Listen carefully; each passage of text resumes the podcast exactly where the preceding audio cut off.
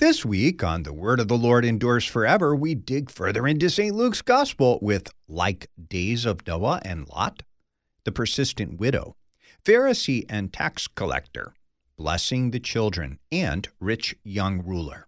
Join me, Pastor Will Weedon, for The Word of the Lord Endures Forever, your daily 15 minute verse by verse Bible study on demand. Listen at thewordendures.org or your favorite podcast provider.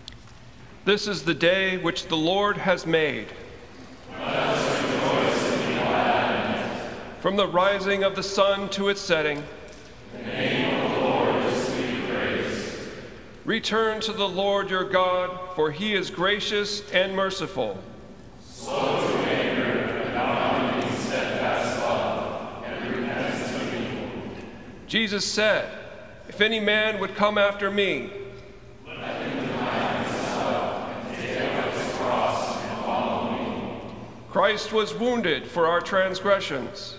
For our. From the rising of the sun to its setting,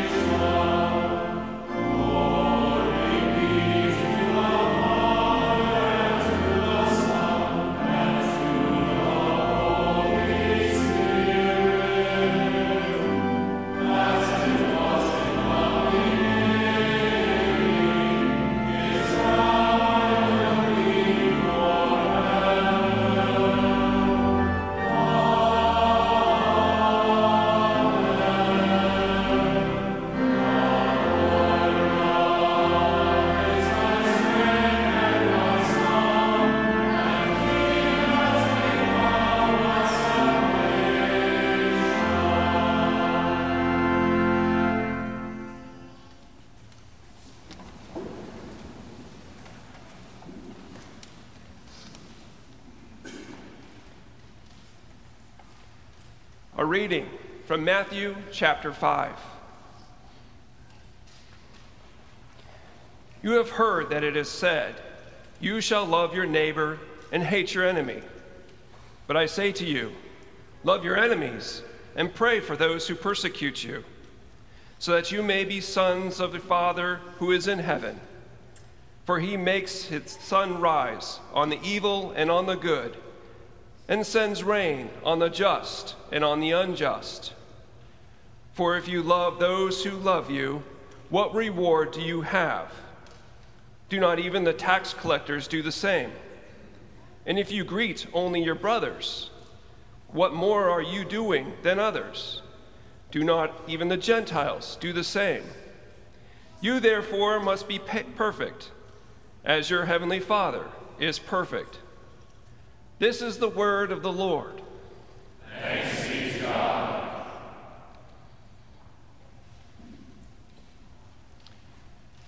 We have an advocate with the Father, Jesus Christ, the righteous one.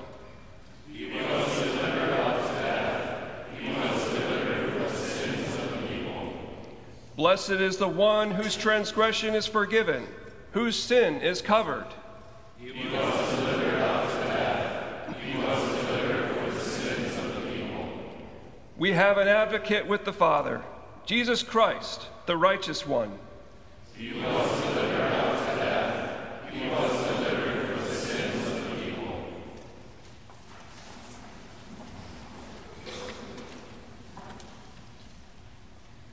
You shall have no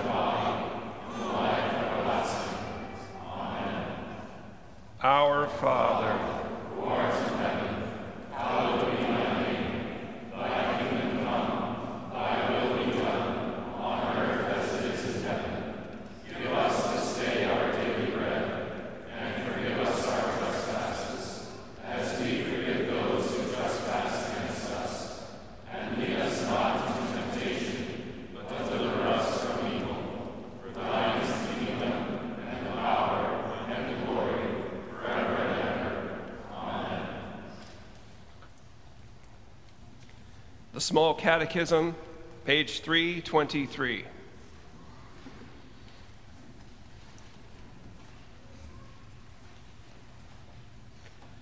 What is the first petition? What does this mean? God's name is certainly holy in itself, but we pray in this petition that it may be kept holy among us also. How is God's name kept holy? God's name is kept holy when the Word of God is taught in its truth and purity, and we as the children of God also lead holy lives according to it. Help us to do this, dear Father in heaven. But anyone who teaches or lives contrary to God's word profanes the name of God among us. Protect us from this, Heavenly Father. What is the second petition? What does this mean? The kingdom of God certainly comes by itself without our prayer, but we pray this petition that it may come to us also. How does God's kingdom come? God's kingdom comes when our Heavenly Father gives us His Holy Spirit, so that by His grace we read His holy word and lead godly lives here in time and there in eternity. What is the third petition? What does this mean?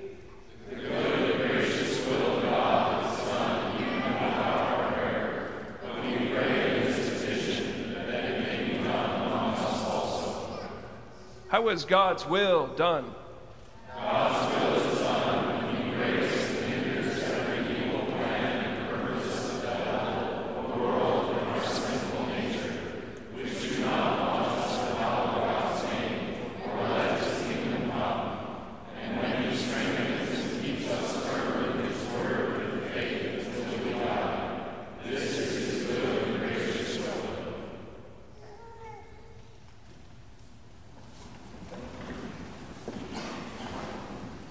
Dear brothers and sisters in Christ, Jesus teaches to pray. I think most of us, when we think of prayer, we might think probably first of petition. We ask for something. We come to our dear Heavenly Father to ask Him. And then we might think, well, praise should be in the mix too, right? I mean, you should also praise God, that you acknowledge who God is. You praise Him for His great deeds, for the great things He has done, for the salvation He has accomplished for us. Now, these three first petitions of the Lord's Supper, they're a little different, aren't they? They are not a petition as we normally think of them. That is, we don't say, Dear God, please give to us. They don't mention us. Thy name be hallowed. Thy kingdom come. Hallowed be thy name. Thy kingdom come. Thy will be done on earth as it is in heaven. It's about God. But it's about God in a different way than when we praise God. It doesn't simply tell us what God has done in the past or what he will do, or that we praise God for simply who he is his almighty power, his love. Hence, when you look at Luther's explanations, they're a little strange too, aren't they? Because they have two parts. They have two parts. They first say, What does that mean? So Luther thinks we are just, you will you'd be just as startled as he was or as we are. What does that mean? And then, how does this happen? And so he tells us God's name is certainly holy in itself. The kingdom of God certainly comes by itself without our prayer. The good and gracious will of God is done even without our prayer. The natural question now is so why pray? I mean, if all that happens anyway, why pray? Isn't that kind of superfluous? Why pray? God does not need our prayer. It's not as if we ask Him to do something for Himself, so to speak. He truly is in command, and we should not think that, well, yeah, that stuff with hallowing the name and the kingdom coming and the will be done, God needs our help. And God and us, we make a pretty good team. No. God gets done what he wants to get done. So why pray? We are not praying to for God, we are praying for us. We are praying in these petition that we are inside the good and gracious will of God, that the kingdom of God comes to us, and that the name of God is kept holy among us. So even though we are not mentioned in these petitions explicitly, they do talk about us. And why? Yes, it is about God. Hallowed be thy name. Thy kingdom come. Thy will be done. But remember, we're talking here about the God who wants to be and has made himself our Father. And the God who has made us his children.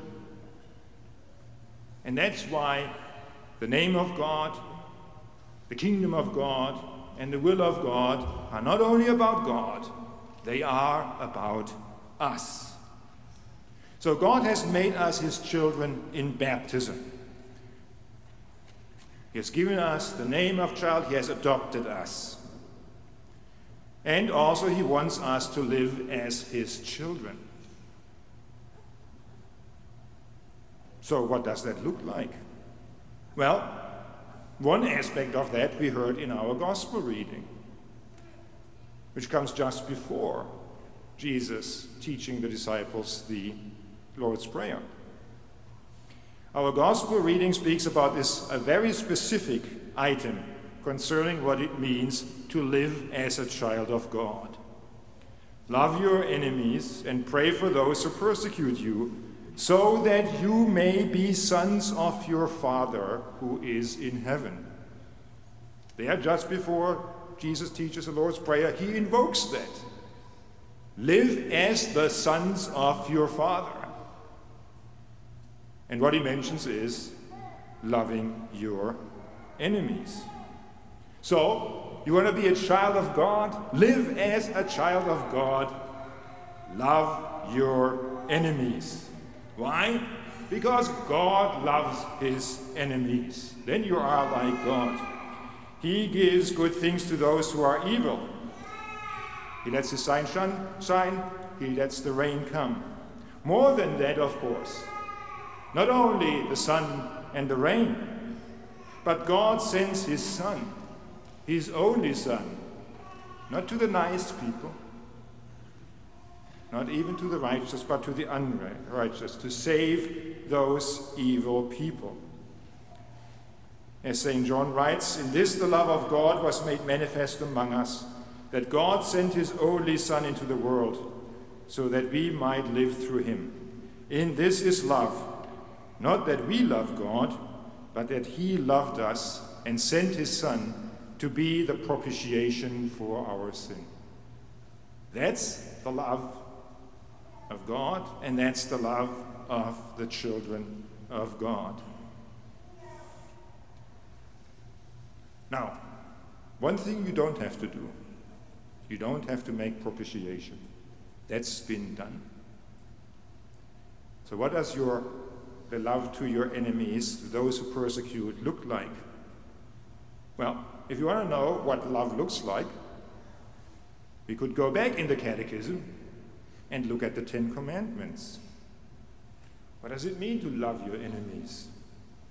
To love them is to help and support your enemies in every physical need to help them to improve and protect their possession and income. It is not to tell lies about your enemies, betray them, slander them, but rather to speak well of them and explain everything in the kindest way. Really? Well, yeah, that's what the commandments ask us to do, and not about the nice people we like, but the enemies. The Ten Commandments not only apply to the people we think deserve it, but most certainly to those we think don't deserve to be treated according to God's will. So to live as the children of God means to pray for those who persecute you. Maybe we should start with a kind of an easier exercise. Let's pray for those people you can't stand who get on your nerves. And then let's continue for, to pray for all those who do their part to undermine and destroy what God builds here on earth, be it in state or in church. And if you are called to suffer, well, I'm sure for most of us the first impulse is to curse. But no, we're not called to curse. We are called to pray not only for yourself, that God may give you strength, but for those who are part of that evil plan and purpose. Pray for those who do not want us to hallow God's name or let his kingdom come. Now, there is much more, of course, to be a child of God than what Jesus mentions here when he explicitly says, Be like sons of God. There is more to living a holy life than loving your enemies. That's again why we go back to the Ten Commandments and learn what does that holy life look like by which we honor God, by which we live as his children. For when we do not live according to God's word, we dishonor God's name.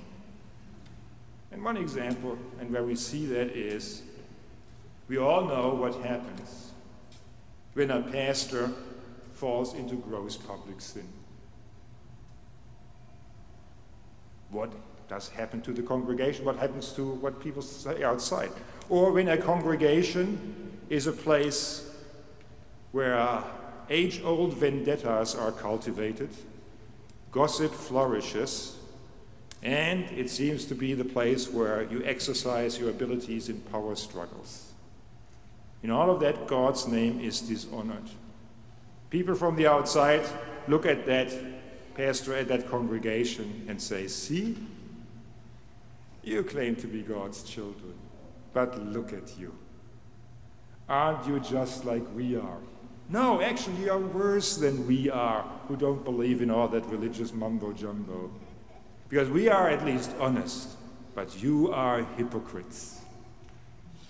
The name of God is dishonored, and pastors fall into public sin when congregations are places that don't reflect who God is, where a Christian life is not lived. So, part of this godly life is a life of repentance. Because, as we know, our lives will never be a true mirror and image of God. Otherwise, oh, how things would be easier. Right? It's Supposedly, some of the Romans said when they saw the first Christians, see how they love each other. That's what you want when you come in a congregation, right? Everybody in the community will look at the congregation and say, see how they love each other. And maybe also, see how they love other people. And they do. And you do.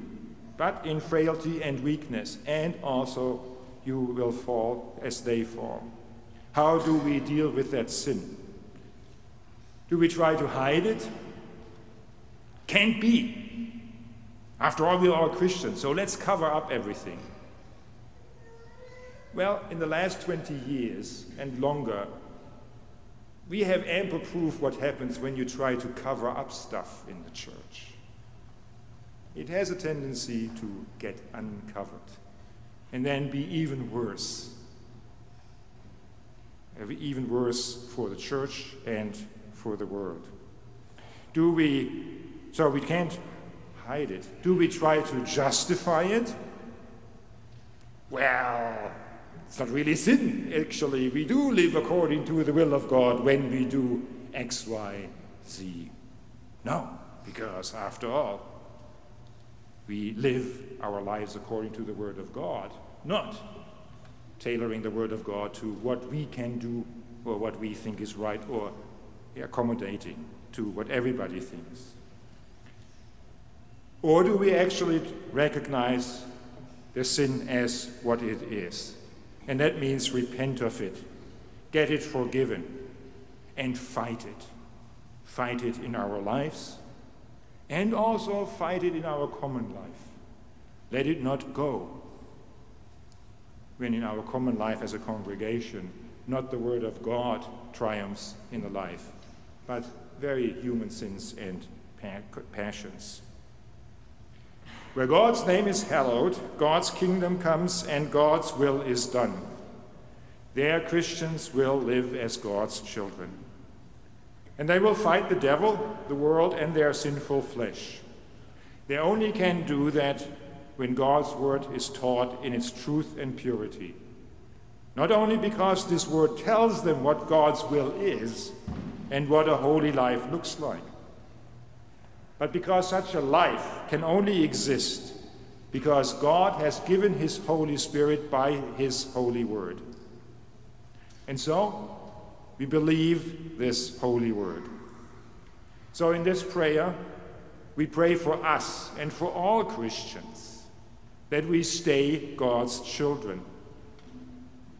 That as His children, we will believe this holy word that as his children, we do, according to our station in life, what is necessary that this Word of God is taught in truth and purity, and that we live holy lives according to it.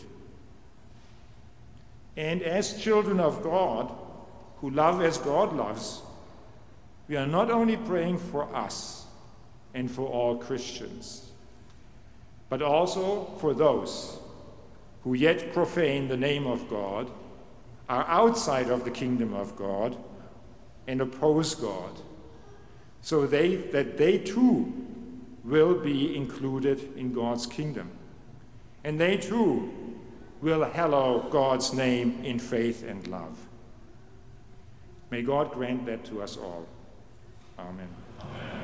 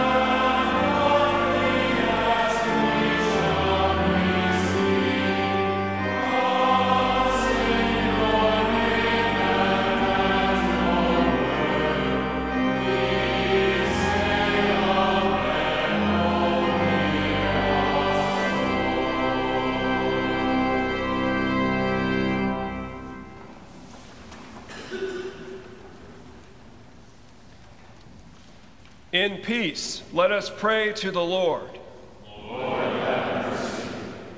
For the gift of divine peace and of pardon, with all our heart and with all our mind, let us pray to the Lord. For the holy Christian church, here and scattered throughout the world, and for the proclamation of the gospel and the calling of all to faith, let us pray to the Lord.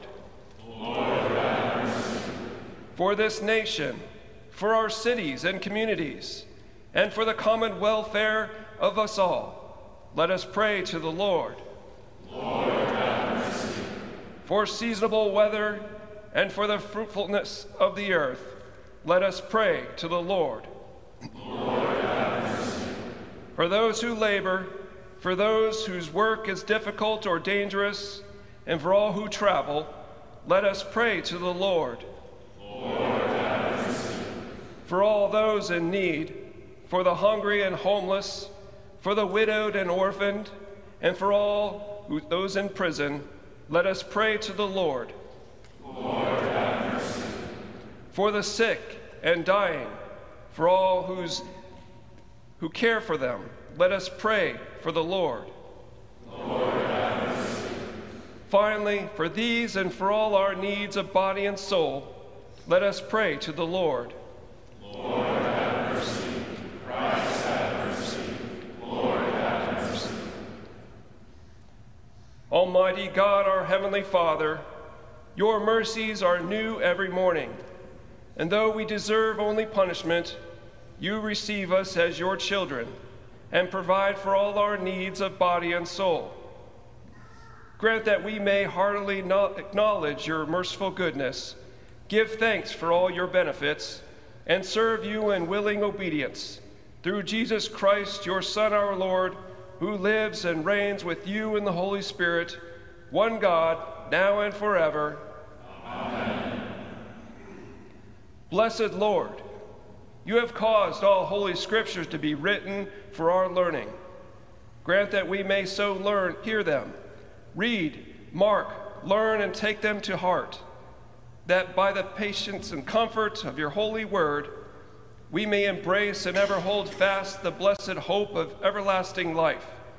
Through Jesus Christ, your Son, our Lord, who lives and reigns with you in the Holy Spirit, one God, now and forever. Amen. I thank you, my heavenly Father, through Jesus Christ, your dear Son, that you have kept me this night from all harm and danger. And I pray that you would keep me this day also from sin and every evil, that all my doings in life may please you. For into your hands I commend myself, my body and soul and all things. Let your holy angel be with me, that the evil foe may have no power over me. Amen. Let us bless the Lord. Thanks be to God. The Almighty and merciful Lord, the Father, the Son, and the Holy Spirit, bless and preserve us.